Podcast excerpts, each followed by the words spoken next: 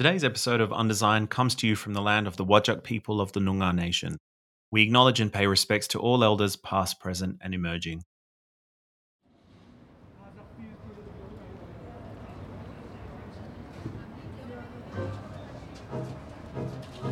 Have we started recording?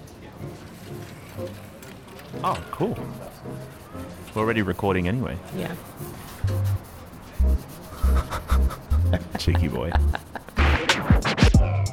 Hey, Undesign listeners, Costa here. Thank you so much for joining me on today's very special episode with Google about inclusive technology. But before we get into the actual conversation, I have a special guest with me. Joining me for today's intro is Draw History's founder and my dear friend and colleague, Jeff Effendi. Welcome, Jeff. Hey, hey, hey, what's going on? Hey, tell us what you're doing here and what today's episode means to you. My pleasure. Hey, Costa, I'm stoked to join you today to introduce this surprise episode. Finally, I'm on the hot seat. Like, I'm really happy to be a part of this podcast. Yeah, it's been a long time coming.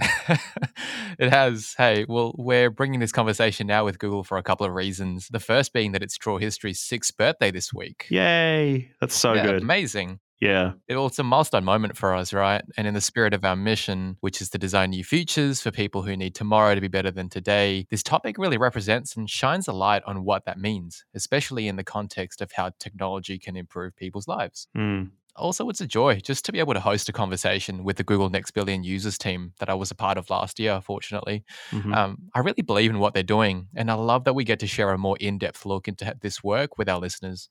Yeah, I agree, Jeff. Um, and this chat with Garen really was so fun, not because of all the amazing stories he shares, but more importantly, at least for me, it was quite humbling. And to hear about the Next Billion Users initiative and to just to just contemplate the sheer size, scale, and ambition of this mission really just made you reflect on how small we all are. Um, I guess because as a digital native myself, it can be easy to take for granted that everyday technology is not necessarily available everywhere. But in addition to that, and maybe even more profoundly, it can be even easier to forget that technology up until now has been designed with a very specific type of user in mind. But what about the swathes of people who are jumping online for the first time? Generally coming from huge countries like Indonesia, India, and Nigeria, we are now understanding that while we all share a lot in common, their digital needs are also shaped by the cultures and communities they are a part of. This topic, then, of inclusive technology is really a question about what it means to design technology for everyone everywhere. And speaking to us on this very special episode is Garen Checkley. Garen is the product manager in Google's Next Billion Users initiative, the purpose of which is to design products for people who are discovering the internet for the first time. In addition to the countries I mentioned earlier, Garen has also conducted research as part of the NBU team with Mexico, Pakistan, and the Philippines. He's really passionate about creating useful, usable, and inclusive products. And Garen brings with him a particular focus on how to ensure gender equity in online spaces and how we can increase meaningful digital literacy for those newer users that are coming online for the first time. Most recently, Garen lived in Bangalore, India before returning to San Francisco in the US. He's got quite an amazing resume and quite a litany of stories. Jeff, what else can you tell me about Garen? Yeah, well, Garen was a you know dear former colleague of, of mine, and um, whenever he speaks about something, and you, you'll pick this up, he speaks with a ton of joy and passion for the things he cares about. So, without any further ado, let's kick on to the episode. Jeff, thanks for joining me. Hey, let's get into it. Awesome.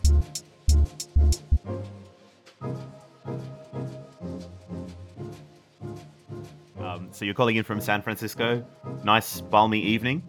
Yeah, not so bad. Weather's good. Not so bad. Great. Well, yeah, we're really grateful for you to join us on this really special edition where we're talking about inclusive technology, but through the prism of the Next Billion Users project that you're involved with. So, for those unfamiliar with the phrase Next Billion Users, who are the Next Billion Users? Right. So the next billion users are are people that are coming online to the internet for the very first time.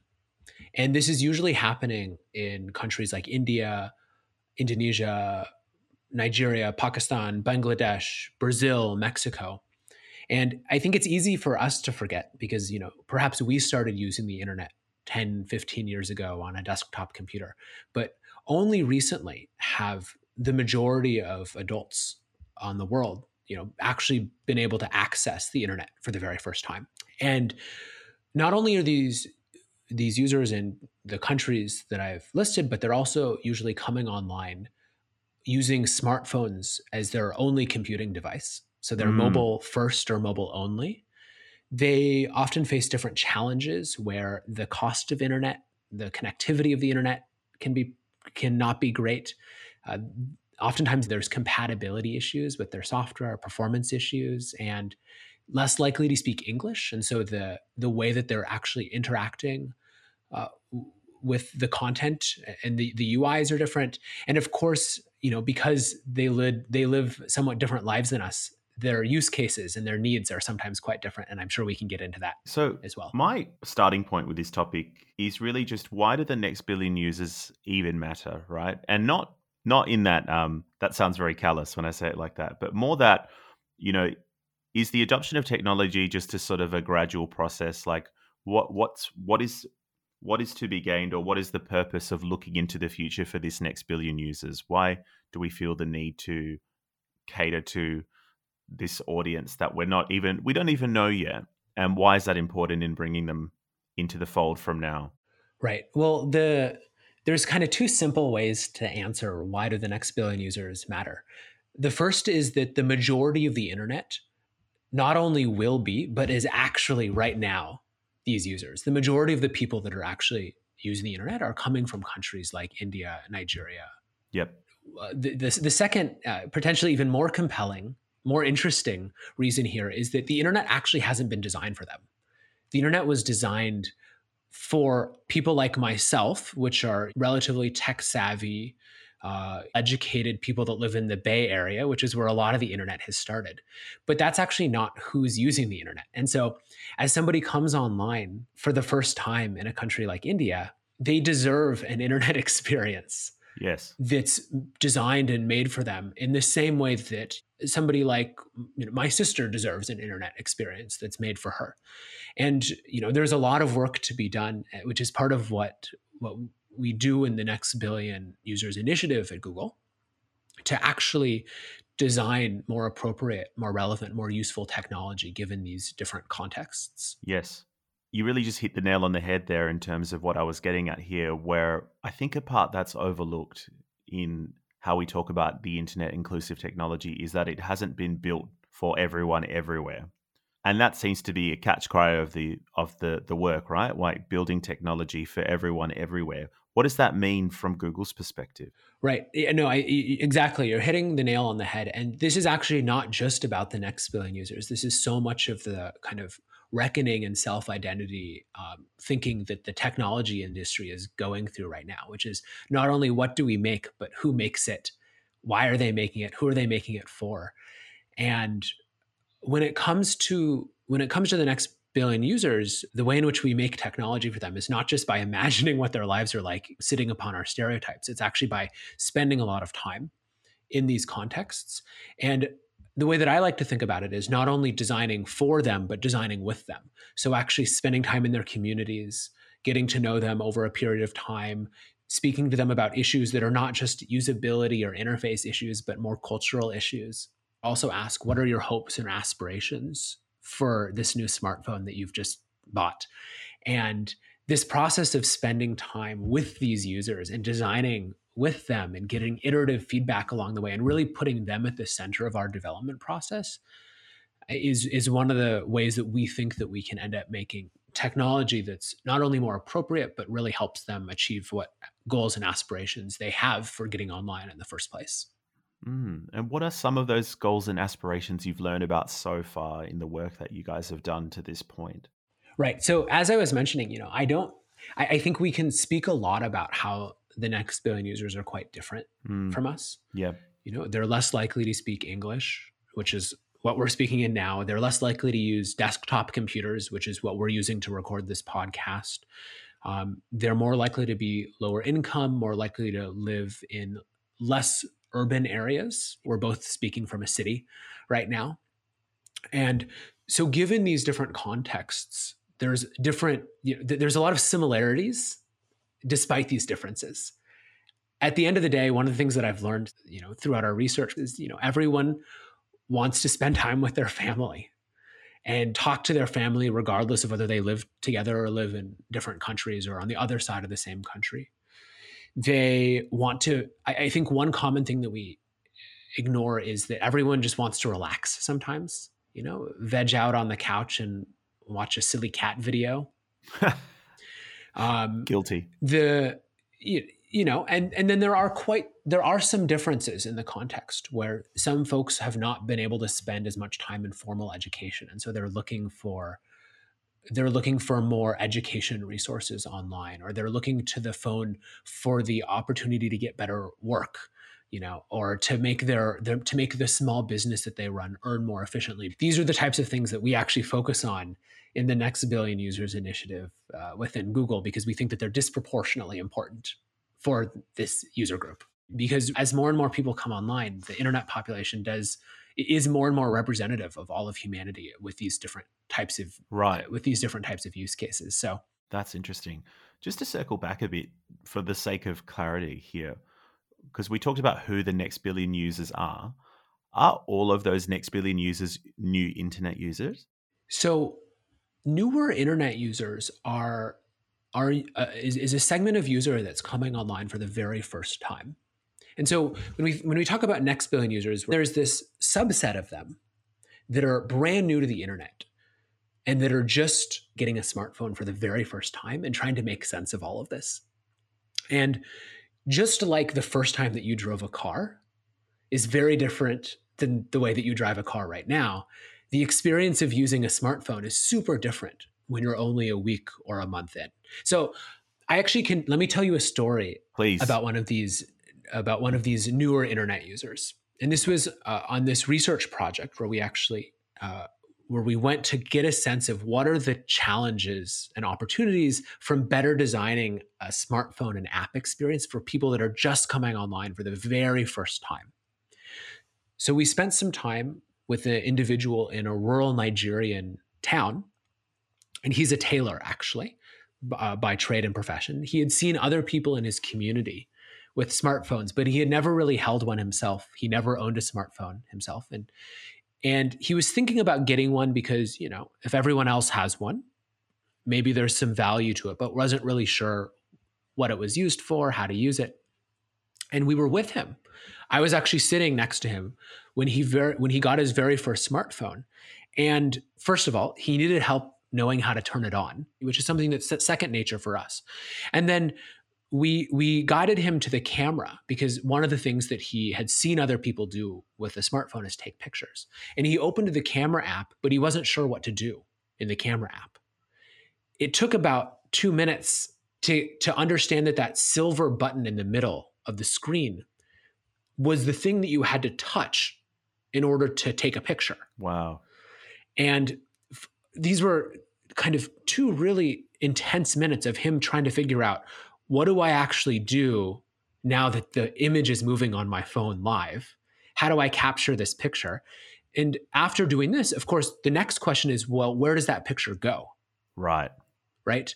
Because it's second nature for us that there's a little icon in the corner next to that silver button where you can get back your images that you just took from the camera. But this is just these are just this is just like a small sliver of an example of just when you're getting onto a smartphone for the very first time there's all these unknowns that we take for granted. How do you turn it on? How do you take a picture? How do you even see the picture that you just took that users are having to figure out themselves?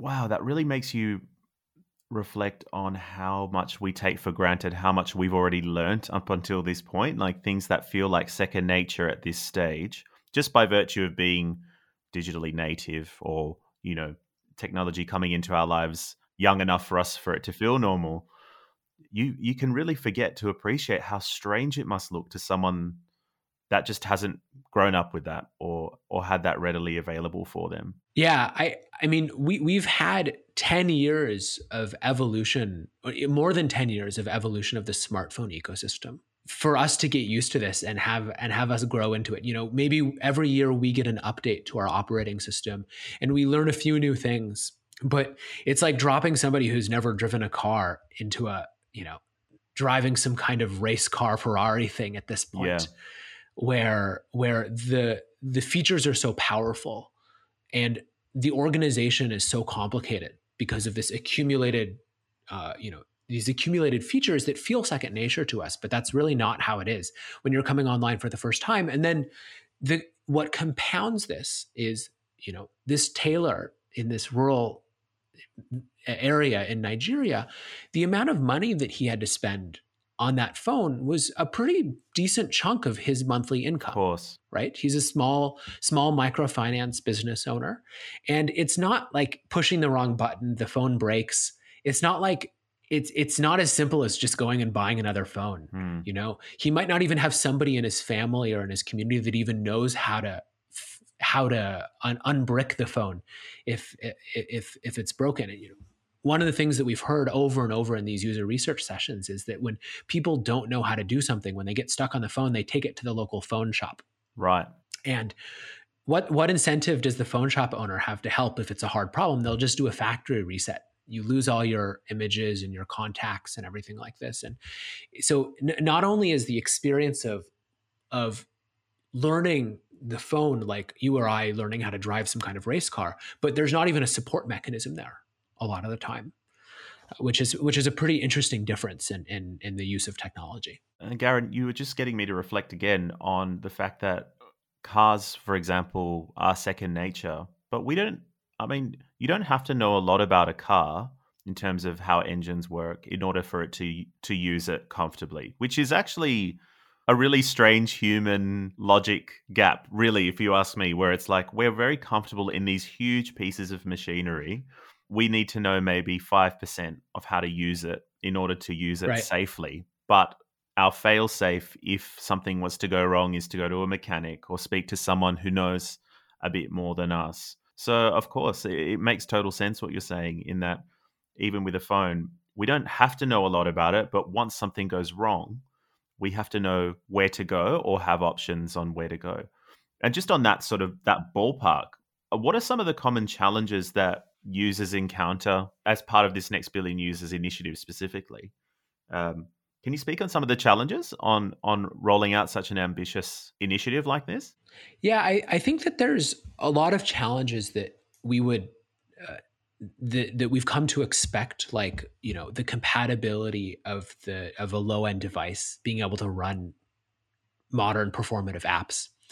There's connectivity challenges of of people not being online or the the data is quite expensive. Mm. and these are quite common challenges. I think one of the more interesting challenges from the design point of view as well is that is this fear actually low confidence that people have when interacting with their phones.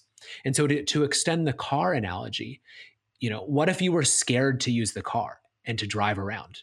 You know that's not that's not good for the community uh, for the for the user themselves because they don't they, they don't use the car. Uh, it's not good for the community in which the in which the car is you know uh, is is a contributor. And I think that there's yeah, I think I think we kind of underrate for these newer users that are that are coming online just how overwhelming the smartphone experience can be. And we've published uh, something called the Digital Confidence Toolkit, which is a kind of design design resource and guidelines to help product designers and product managers think through ways to help users with lower confidence levels. Mm. And we've also published another research insights document called the pivotal role of informal teachers because as i said it's not just the individual that's learning it. It's there's like teachers that are helping them with the with the ecosystem and sometimes this goes well and sometimes it doesn't go well. So i actually want to tell a story about this of another user yes. uh, where in in south of india in the state of tamil nadu we met a user that had that really nicely illustrated both the advantages and the pitfalls of relationships between newer internet users and their informal teachers. So there was a woman who was a housewife who we were with her when she got her very first smartphone. And she was super excited about all the things that she could do on her phone. You know, as a housewife, she spent a lot of time at home. So she was bored uh, and she also wanted to travel a little bit more. And so she thought, she thought she could call a, a, a cab to come and pick her up, you know, using, using a kind of what is an, an Uber equivalent in India. And it was actually her son that she was depending on to teach her how to use most of the smartphone. Mm. Now, on the plus side, he taught her how to watch videos, uh, how to watch live, you know, live cricket matches because she actually was a cricket fan. But on the minus side, he uh, on the minus side, he actually first of all was almost never home because he was out studying and hanging out with friends all the time. So she actually just didn't have the opportunity to learn. And when she when when he was teaching her, he was uh, he was a bit short tempered in the sense of ah. you know how maybe when you and your sibling are helping each other out or if you if you help your parents out learning how to do something you know there's there's some tension in the family. And this is a every family has this dynamic. This is not unique to new internet users. Absolutely. But but when when this when this housewife was depending on her son to learn you know she had this really funny quote. She's like you know, I'll learn how to shop on this shop online shopping website if I practice it five times.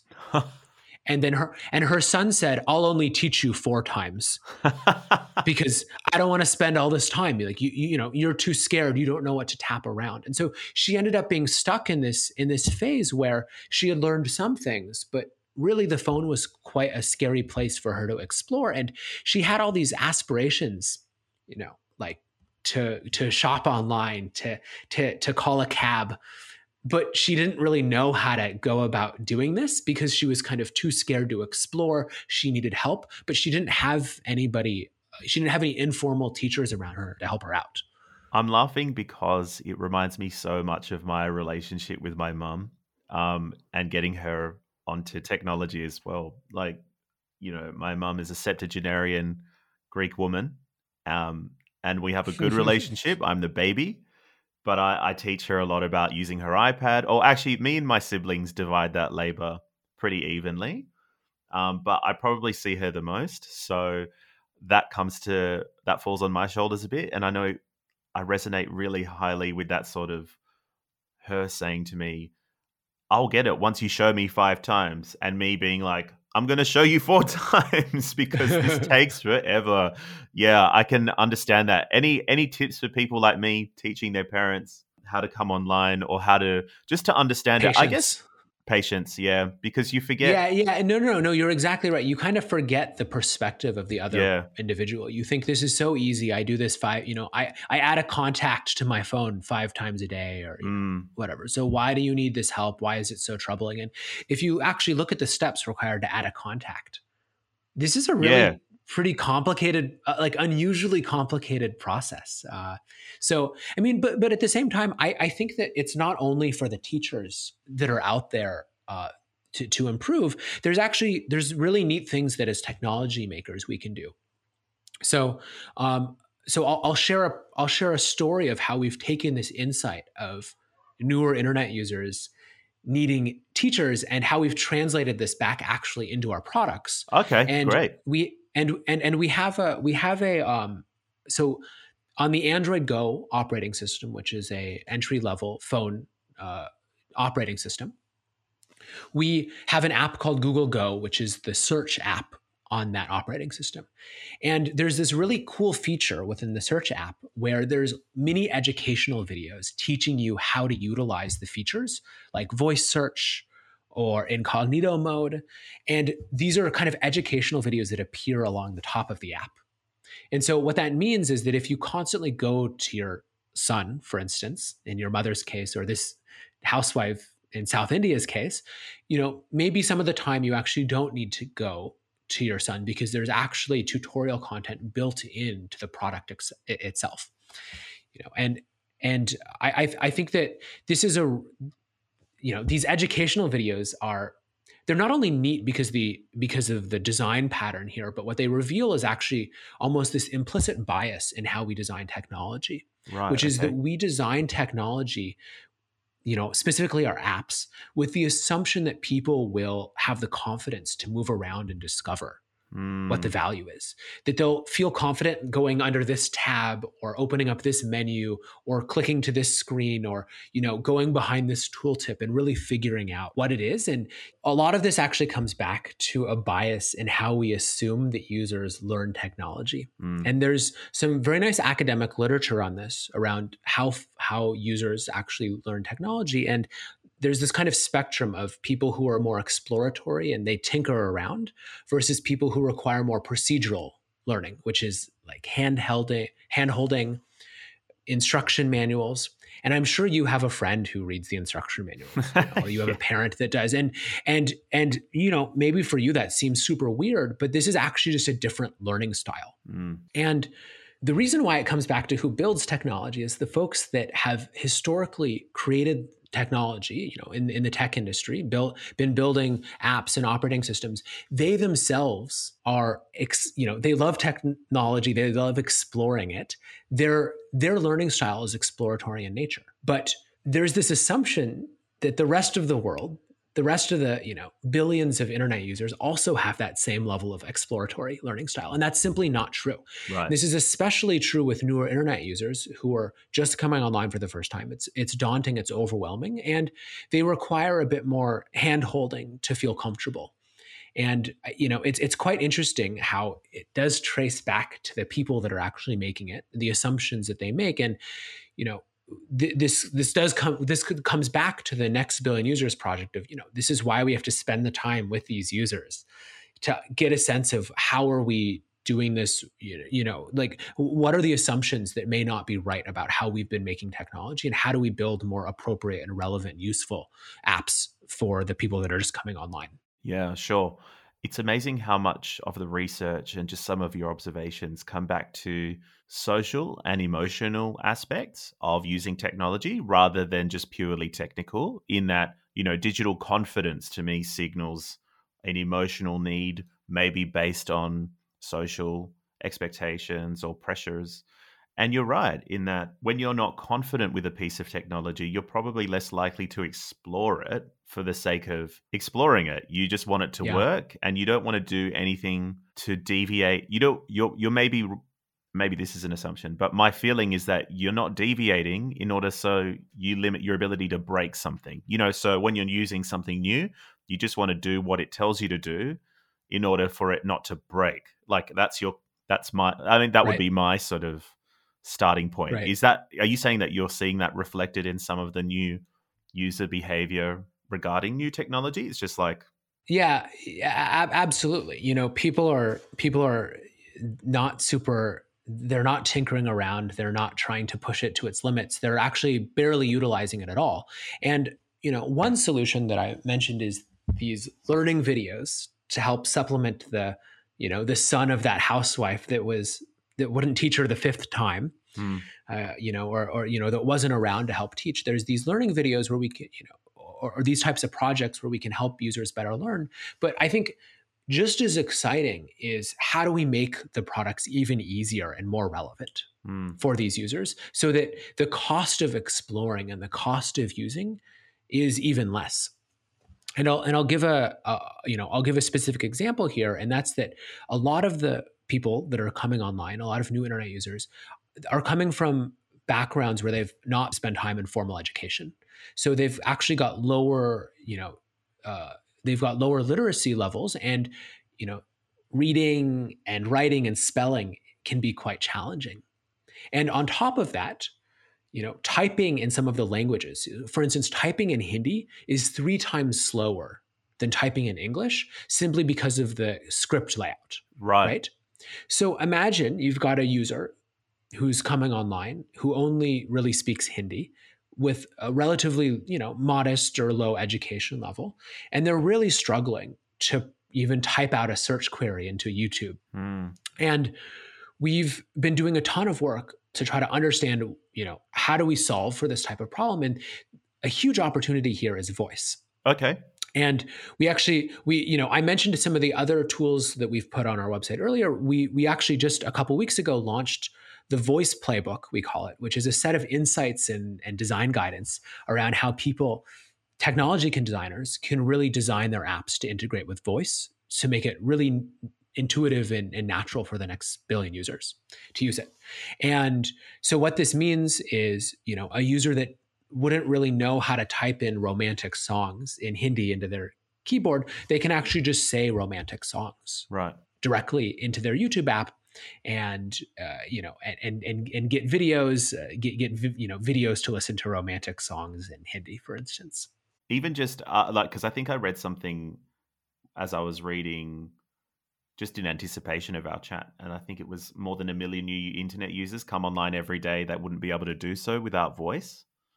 Right. So that's one of those things that, again, you take for granted because, you know, we're so used to. I mean, again, when I first started using technology, the voice capability part was literally just recording, you know, more than anything else, not to actually tell something or give instructions or, um, let alone search for anything. So, again, that's just a really interesting example that seems so simple and so straightforward, but obviously there's a lot of technology underneath that. Right. I mean, and, and I think it's a, a phenomenal example because Costa, I imagine you also use voice sometimes. You must speak to the assistant or Siri, right? Uh, you know, you know what? I actually so often. maybe every so often, usually to tell ask me to tell me a joke more than anything, more than anything else. Yeah, yeah. I mean, I think a lot of us, you know, every so often we use, you know, set a timer, uh, you know, like wake me up tomorrow, set an alarm yeah. for this, or, you know, what's the time, or, you know, uh, you're cooking something and your hands are full. And so there's like two really interesting points here. The first is that for us, voice is kind of super convenient, mm. but for these newer internet users that really, because of their literacy or you know lower lower education levels, voice is super crucial for being able to interact with the internet with agency. Yes. Right. And and I use the word agency here because you can always open up your phone and just scroll down whatever the internet gives you. But if you want to ask for something in return, you need a way to input that yes. ask. And so the voice technology is crucial for new internet users because it allows them to ask for the thing that they actually want rather than just being served whatever the recommendation is. And so for, for, for you and I, setting a timer in the kitchen when we're cooking something, it's convenient. For a new internet user, it's crucial. Mm. And it's it, it's you know to tie it back to this, you know, we've been talking about this metaphor of a car, you know, like learning how to drive a car, being able to get around, having the independence that a car can give you. It's almost like voice is like the automatic shifter in the car compared to a, a stick. Wow. And you know, a lot of folks don't like if you think about it, an automatic. Um, this is how less savvy I am. I don't even know what the formal name is for an automatic transmission. I think, right? I think that's it. Yeah, like an automatic versus a stick. I don't even know how to drive a stick, and there is probably you know millions or billions of people that don't know how to drive sticks, and so the freedom and independence that a car can give you is you know made possible by the fact that there's an you can drive an automatic and just just like that for newer internet users voice provides this level of you know agency uh, agency that's there you know the, the one of the other really interesting tidbits in the voice playbook that we released is that not everything about voice is hunky-dory actually yeah, sure and you know you, you mentioned the you mentioned the um, cultural the kind of cultural context of these users and I remember a user that I met that was searching for gulab jamun, which is a popular. Oh yeah, I know gulab jamun very well. great, great. Yeah, just don't eat. Just we shouldn't eat. Be, we shouldn't be eating too much of it because it's no, very sugary. It's very sugary. But, for the, for any listeners that are not familiar, gulab jamun is a dessert, and so there was a user um, that we were spending time with that was using her voice to search for gulab jamun recipes on YouTube and she was speaking in a dialect of Hindi that actually YouTube didn't understand. And what she thought was she did it wrong, right? And this is a pretty normal response if you're new to the technology you know, my search query was wrong. I did it wrong. I don't speak Hindi correctly, which is why the phone can't understand me, which is, of course, as technology designers, we know this is not at all the way that we would want to think about this. We would just think that the phone is listening incorrectly. Our speech recognition algorithms are, are, are not great, but there's this kind of social context around, you know, like, am I, am I, am I going to embarrass myself by needing to use voice in the first place because it's a signal of lower literacy? And, you know, if I if I am understood, is it you know you know if, if i do use voice is it even understood because of my accent? And so there's a, there's a lot of these really interesting cultural nuances that come around with voice despite how actual useful it is. Yeah. I mean for me that's a big metaphor i think on maybe some of the more philosophical questions i have around the next billion users initiative generally you know, regarding access and participation and just equity generally, where you've got one hand where there's the user agency and using these and interfacing with technology. And then you've got the systems themselves, which are designed to receive them in a certain way. Um, so, on that note, like for me, it kind of brings to mind like who are the people actually participating in this next billion users kind of um, who are you know who are part of this wave of people using like coming into the next billion users. Are there i guess what i'm getting at here are things like gender disparity in participation and things like that. Are we seeing any shifts in the ability of people everywhere to participate and be part of these next billion users? Or are we still seeing some of the same sort of systemic kind of inequalities play out in in this next tranche of users? Yeah, absolutely. I mean, you know, I, I, there, there, there, the inequalities are very much reflected in the in the digital use, just by virtue of the fact that not even everyone has access to the internet. Yeah, right. Which is a, like the most fundamental inequality of all. And we we've actually done a, a lot of really interesting work on this. Uh, I I participated in a project um, around gender inequity uh, on internet usage okay. for the next billion users. And we actually launched a set of insights around this in a report called Toward Gender Equity Online. You know, listeners can find this on our website. Maybe we can put it in the show notes. Yeah. But but this this set of research was really um, was really based on this insight that actually more men have been coming online than women, and that more of the f- people that are offline are are, are women. And then we have this question of, well, okay, if the internet is male dominated, what is it like as a space for women that are coming online? And of course, how do we design an internet that is more equitable, that encourages more women to come online, that when they do come online, encourages participation in a way where they feel like the internet is made for them just as much as it's made for men. Mm. And um, I'm happy to dive into a couple of the insights and, and, and stories here if it's useful. Please, the floor is yours. Great. So in this Toward Gender Equity Online report, we've we've put out a ton of insights around why the internet is actually gender inequitable, uh, you know, problem statements there are to solve for. And I'll just give one example here uh, that came within that, that's actually culturally uh, that's culturally grounded because we've been talking about the influence that culture has on technology use, and that is that we saw uh, we saw for many women an expectation that they share their devices with other family members, other people in their communities, because of cultural norms around sharing and openness. So I actually can read you a quote uh, because yeah. you know hearing hearing firsthand is is really nice. And this is a quote from a from a young female beautician in Lahore in Pakistan from one of our research partners. And and she she she told our team in the interviewing process, she said, as I work in a beauty salon, I have to submit my phone to the receptionist when I go to work. Other staff members also do this, and I found out that some of my messages were read by someone when I submitted my phone to the receptionist. I told my friend about this, and she said that the receptionist did this to her too when they were not looking. And there is this power hierarchy in this instance of you know somebody putting their giving their phone to the to the receptionist at the at the um, be- at the beauty salon, and then the receptionist, you know, feeling like they had the power to go through that go through this um, female's device. And we see this not only in a work context, but in a home context, where when the kids come home from school, it's often the mother's phone that they're going to play the games on and not dad's phone. Maybe he's maybe he's out working or maybe he's doing something on his phone and it's it's the female's job you know with gender norms to do childcare and that extends into phone sharing.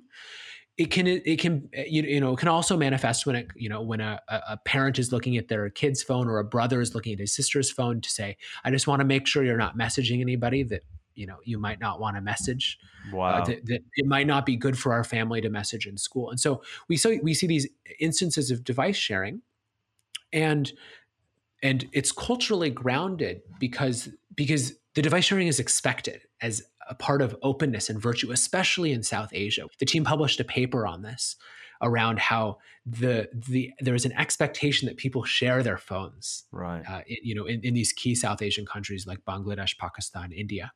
But one fascinating insight was, despite the expectation of sharing, every single person that we spoke to wanted privacy Right. And so they found ways of trying to get around this sharing and maintain some level of privacy.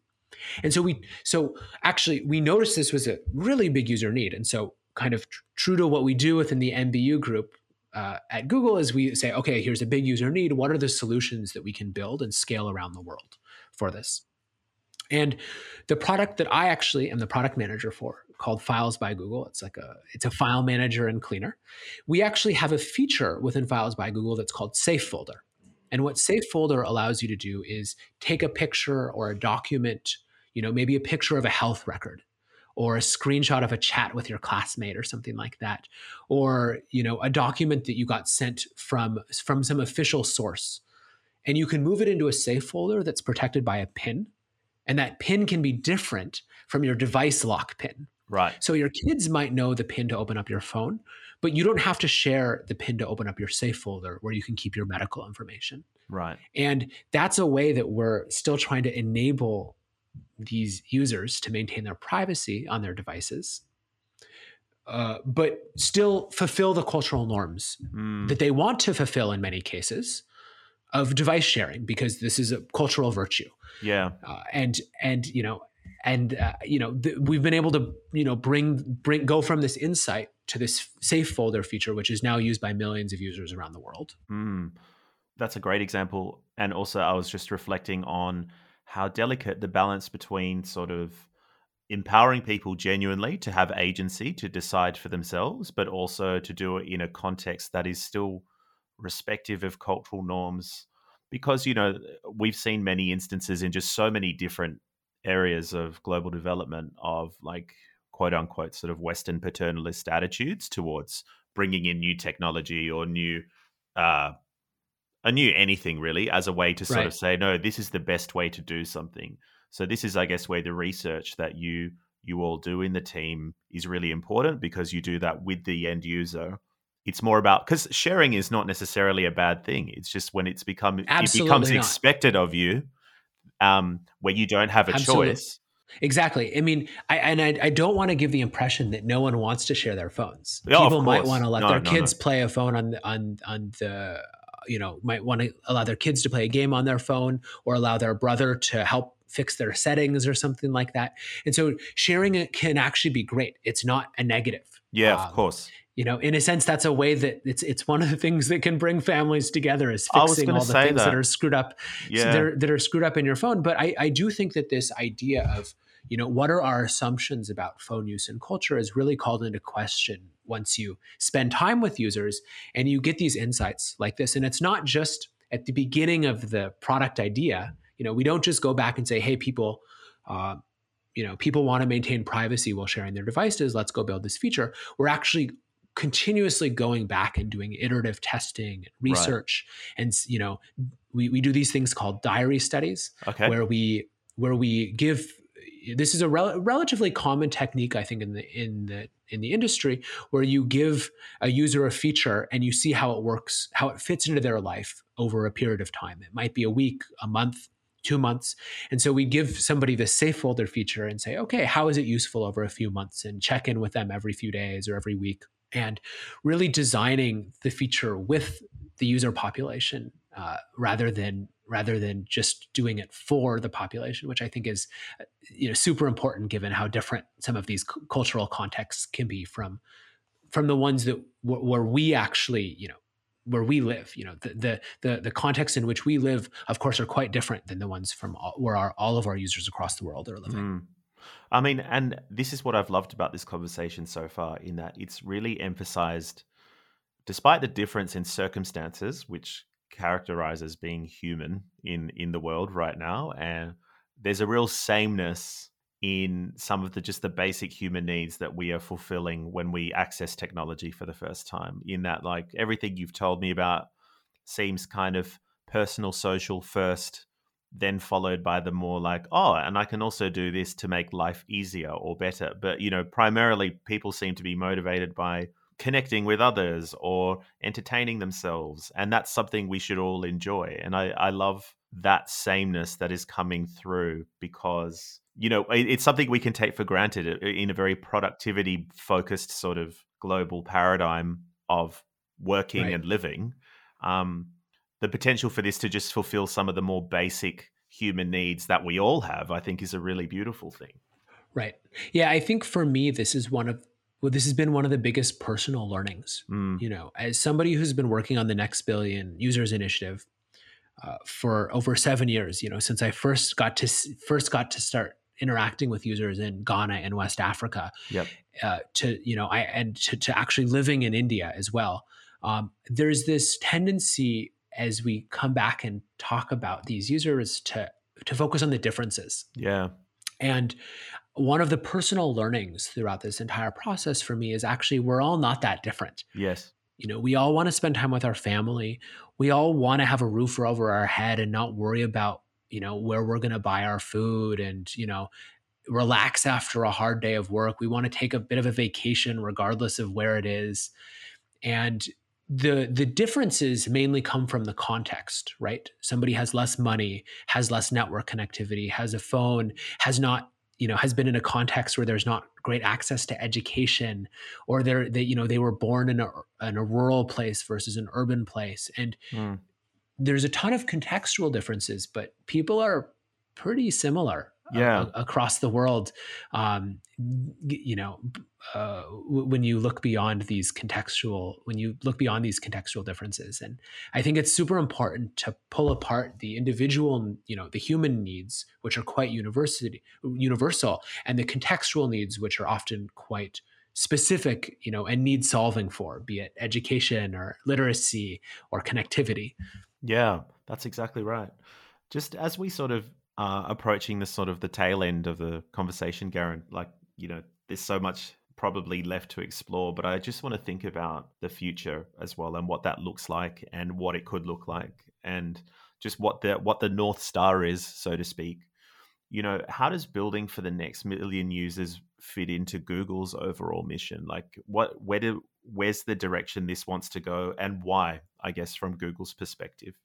Well, so for, for, from Google's perspective, um, if Google wants to be relevant on the internet, then this is not only the future of the internet, this is the now. Right. This is the majority of internet users right now. And I think that's actually why it matters to all of us too, yes. right? When you look around the world, and even when you look at look around the technology, the digital world that we inhabit, the majority of the people online, and definitely the majority of new people coming online, are these next billion users. Mm. And so, in order to, you know, fr- from Google, from a company perspective, you know, if we want to keep doing the work that we do of making the world's information universally accessible and useful, Mm. you have to do it for everyone.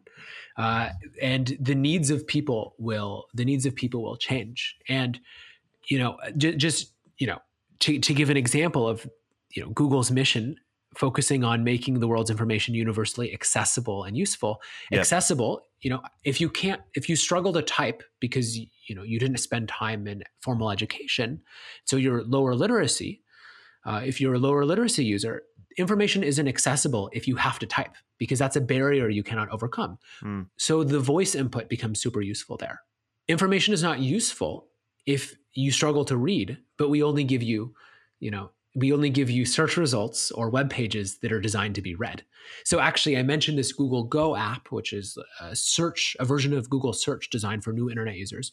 Not only does it have voice input, but it also has voice output, where it can read aloud a web page back to a user Right. for a user that struggles to read. And you know, there's also translation functions built in if there's if the web page is in a different language. And these are the types of innovations that are necessary if you want to make the world's information universally accessible and useful if you know there's it should be just as accessible and useful for folks that struggle to type struggle to read don't have great connectivity so they need to download their the web pages or the videos and whatnot Mm. I mean, and and then that takes me to this next point as well regarding just how building more inclusive technology benefits the rest of the world, right? So, is it fair to say that building for the next billion users is not actually just about the next billion users? It's also for the current billions of users too.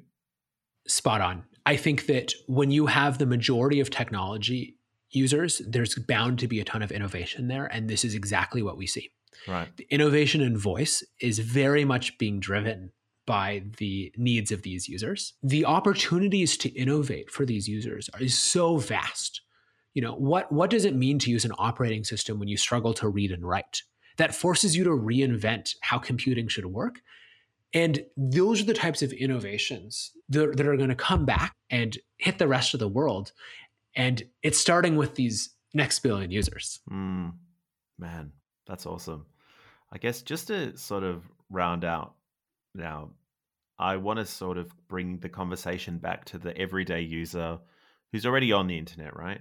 Do you have any ideas, advice, thoughts on what everyday users who aren't building technology, what can we do to advocate or make the online world more equitable? Do you have any thoughts on that? Right.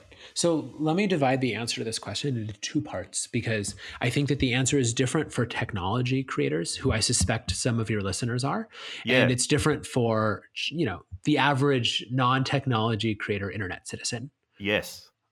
So for technology creators, actually, um, I the, there, there's kind of two broad pieces of advice that I would give if you're mm. out there creating technology that you would like to be accessible and relevant for the next billion users. And the first is research. This is, you know, we start by listening to who your users are, who who you want your users to be, understand their cultural context. If you can spend time with them, nothing replaces listening to users and designing with them. We actually have a ton of tools available on the Google website. It's called nextbillionusers.google. We have a variety of tools that are out there. We've, I've mentioned the voice playbook, the digital confidence toolkit. We've got insights like the report toward gender equity online, a ton of content around new internet users. There's a there's a really cool report called The Pivotal Role of Informal Teachers that talks about the relationships that these newer internet users have with the informal teachers, like that housewife's son that I was mentioning earlier. And so there's all these design and uh, design resources and research insights that are actually available because what Google wants to do is see a thriving internet ecosystem made by the entire internet, you know, by everyone in the tech industry for these users. It's not, you know, we're, we're trying to give away uh, a lot of the a lot of what we've learned throughout this journey. Um, and actually, more recently, we've published some information around the impact of COVID nineteen on these newer internet users, mm. uh, which is which is pretty interesting as well uh, to, to, to see how the COVID crisis has been hitting people who are just now coming online for the first time, and mm. how does that change their technology usage? Um, the the the type of advice that I would give for non-technology creators is much more general. Remember that people are coming online from all around the world. So you might be under a YouTube video and you never know where the commenter is from, what language they speak, what their educational background is.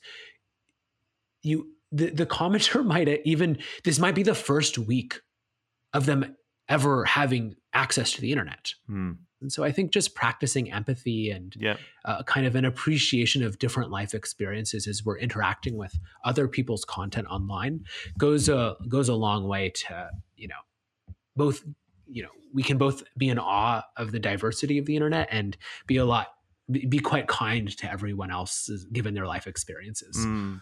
so empathy i guess cuts across both of those groups. But you know for the tech makers you've got you're saying there there actually are a suite of resources on how to yeah. support yeah next billion users dot google. Yeah, great. Yeah That's next really billion users dot google has has a ton of research insights uh, from all, almost every single one of the things that I've mentioned is is listed. Great. Projects is listed uh, on Next Billion Users Google is the insights, and we've got a ton of of tools for product designers, product managers that are out there as well. That's great. Uh, but at, I guess the the common thread between both segments of uh, digital users or creators is a starting point of genuine empathy. Yeah, I would say that's also a good practice for all humans. For all humans, that's so, great. So you don't you don't have to be a digital user. Uh, you can practice empathy when you see your neighbor outside too. Not all yeah, of course. That's a good point. Garen, this has been such a pleasure. And again, I mean, uh, it, you know, building for the next billion users, I guess, is an incredibly challenging piece of work, considering just how much. I'm sure there are uncharted waters here.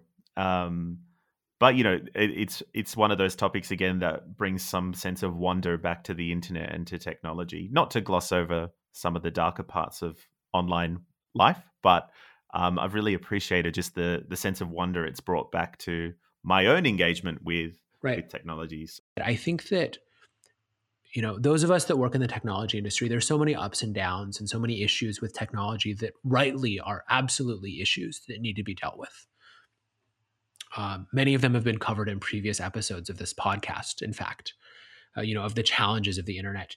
But I think that we forget the kind of hope and awe that getting online can bring to somebody. And I remember meeting a meeting a meeting a user in um, in another area of rural Nigeria, you know, middle aged woman who uh, was a you know single mother, and she she had a small provisions store where she sold oil and noodles in this village and she didn't she didn't really have that much to chance to travel around Nigeria. She didn't have the finances to travel internationally.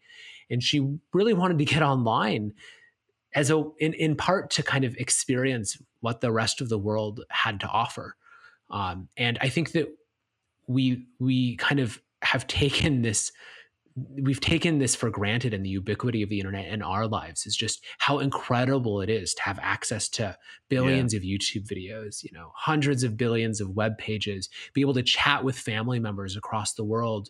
This is something that we take for granted, but then, but there's so much, so much excitement and hope when somebody gets their phone for the very first time. That's that for me, I've been so lucky to spend time with people that have that level of energy that that's that's always what I think of whenever it's challenging at work for me or whenever we need inspiration to do projects. It's really coming back to those stories um, around like, of course, it makes sense for somebody who rarely ever leaves her village in a rural area of Nigeria um, because she's got this small business to attend to. And yeah, the internet is a great quality of life improvement for her, despite all of its ups and downs. Uh, yeah. It's it's it's got a lot to offer that a lot of people have hope for, which is of very, course.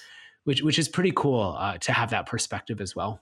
It's power to be harnessed, you know, uh, and intent really forms the harness, like how that is harnessed, I guess. So that's really awesome, Garen. Just um, before we officially wrap up, um, what's the best way for people to stay across what you're doing? Is it through the next billion users sites, just feel free to give a plug to the best way for people to stay up to date with what you're working on.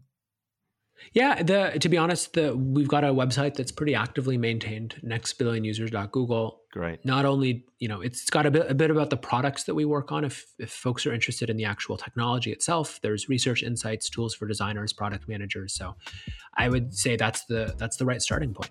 Great. Awesome. Garen, thank you so much for your time this morning and or your afternoon. It's been a real pleasure. And hopefully we'll, we'll have to pick up with a part two somewhere down the line. Great. Thanks very much. Great. Thank you.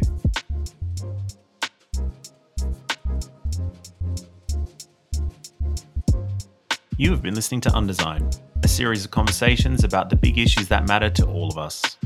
Undesign is made possible by the wonderful team at Draw History, and if you want to learn more about each guest or each topic, we have curated a suite of resources and reflections for you on our Undesign page at www.drawhistory.com.